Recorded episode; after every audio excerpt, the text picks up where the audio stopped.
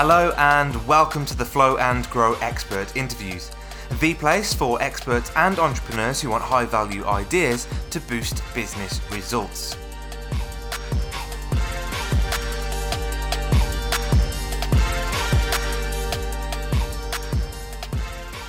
Hello, I'm Tom Bailey, and I'm honored today to be joined by Jessica Magoch, who is a sales advisor, angel investor, and award winning jazz artist. So, Jessica, hello, and a very warm welcome to today's episode. Hello, nice to be here. Thanks for having Thank me. Thank you so much. And whereabouts are you in the world right now? I'm in New Hope, Pennsylvania, which is right between Philadelphia and New York, like an hour and a half from each city. Incredible. Thank you so much. And let's now get onto the subject of Jessica in more detail. So, Jessica advises innovative B2B STEM companies on how to scale their sales teams from seven to eight figures per year as they work towards building $100 million sales teams in under five years. The title for today's episode is How to Scale Your Sales Team to Eight Figures. And Jessica's going to show us how to do that in just under seven minutes. No pressure. All you need is seven minutes. That's it. and question number one today is Who are your ideal clients, Jessica? Yeah. So, th- first of all, thanks for having me. Um, like you said, innovative STEM companies. So, I work with um, B2B STEM startups. Mm-hmm. So, STEM, science, technology, engineering, math, most of most of them fall into you know SaaS and um, computer science, AI, yeah. machine learning, things like that, and B two B, so business to business. Either whether you're selling to self-employed people or large corporations, as long as you're selling to businesses and directly to businesses. So direct direct to the user rather than wholesaling or channel Got partner. It like that, right? Yeah. And I prefer to work with women founded companies mm-hmm. um, because of the lack of funding that go towards female founded STEM companies. And I teach them how to scale from seven to eight figures and then eight to nine figures based on how we scaled our company to over $100 million in revenue. Fantastic. And let's pick um, one of those customer bases. It could be those female founders. And what is the biggest challenge that they typically face? Yeah. So by far the biggest challenge for female founders in general, STEM or, or non-STEM, mm-hmm. is lack of um, VC funding. Yeah. So um, in tw- and it's going down, unfortunately. So female founders receive less than three percent of venture capital funds. Wow. Um, and it went even went down from 2019 to 2020. Mm-hmm. So um, that means that you know they have to scale in a different way than yeah. a company that just has like an influx of cash. So that's that's the biggest biggest hurdle for them. And and is that other way through generating revenue? Exactly, yeah. right? So either either you get cash influx or you grow through sales mm-hmm. organically. Mm-hmm. Yeah. And and not having this cash influx, what impact does that typically have on either them or their business? Right. So a lot of things as you can imagine, right? But mostly speed to market. So um, yeah. when you have a, a, lot of cash, you could obviously you know do things faster and bigger um, rather than growing organically. And what that means, unfortunately, is that either you know sometimes they don't get to market fast enough, the competition gets there faster.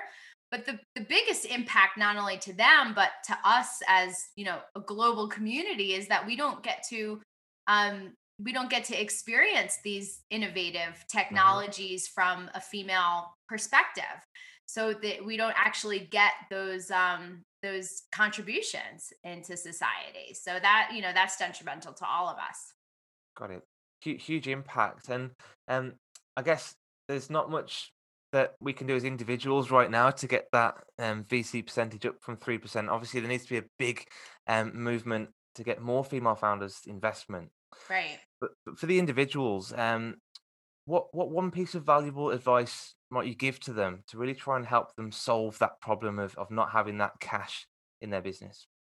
Yeah. So clearly it's sales, right? Yeah. so don't give up. I mean, don't stop um, fundraising. Fundraising is a full time job. So mm-hmm. um, if you have to focus your attention somewhere, I'd say to build a sales team, but learn to sell for yourself first. Um, you know, it, it would be nice if we could just hire a salesperson that take all of our problems away. But the, the founder really has to understand sales and what the market responds to before they can start building a sales team to do that. But once they do that, once they start getting sales under their belt, then starting to bring and scale a sales team. And I recommend doing that through commission only sales force. Yeah which is how we did it, which absolutely can be done. It doesn't have mm-hmm. to be like an MLM type of, you know, yeah. pyramid scheme type of thing. Um, you can do it in a professional way, so you um, you're not bounded by you know the restrictions of hiring people. You can scale quickly that way. Great, thank you. And for those people listening that would like to go on this journey, do you have any free resources or guides that you can share with people to really help them solve that problem? Yeah, I have tons of stuff. First of all, my blog I I think is really good. I give a mm-hmm. lot of free info on there, yeah. but I have a free script that they can download on my website jpmpartners.com. You'll see it right at the bottom of of the homepage there. And I'm going to be I change that out every so often, so I'm going to be releasing a blueprint very soon. It's actually on my other screen right here in my Canva um, yeah. on a, a an eight figure a nine figure sales blueprint. So Amazing. Once they download the script, they'll get on my email list and they'll get all the new stuff that I release as well. Great. So go to jpmpartners.com and make sure you download that sales script or blueprint whenever you listen to this episode. Yeah. Okay. So slightly off topic, the next question, which is yeah. what would you say is your greatest failure that you've ever made, either in life or business? And what did you learn from it? I had to think about this one, right? Mm. When when I saw this on the list. Um, my biggest failure, and and I continue to struggle with this, is um, undervaluing myself.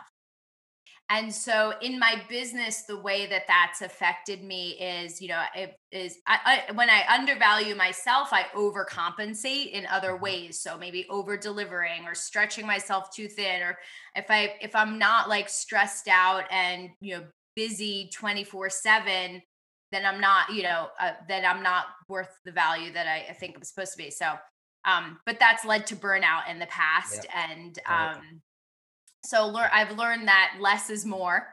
Mm-hmm. um, and busy doesn't mean successful. Yeah.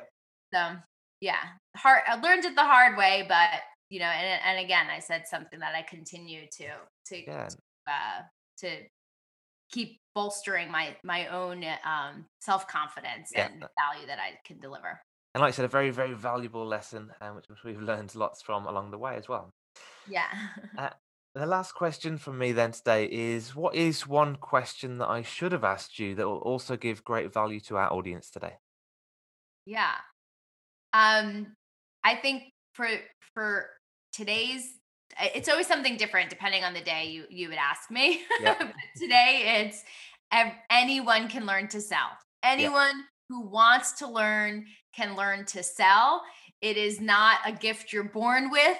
It's um it's it's not about talking a lot or have, you know, being great with people just that. It it is a skill that you learn just like any other. So um don't wing it. you know, you don't have to wing it. You will figure it out. You're smart. You'll figure it out eventually, but you don't have to do it on your own. There's lots of resources out there and it is a skill to learn and it doesn't have to be icky, sleazy or annoying. yeah. Can be can be completely authentic and, you know, trying to add value to that person's life in whatever way it is. Well, Jessica, thank you so much again for your time today, and I cannot wait to share this episode with our audience. Yeah, me too. I'm glad you had me.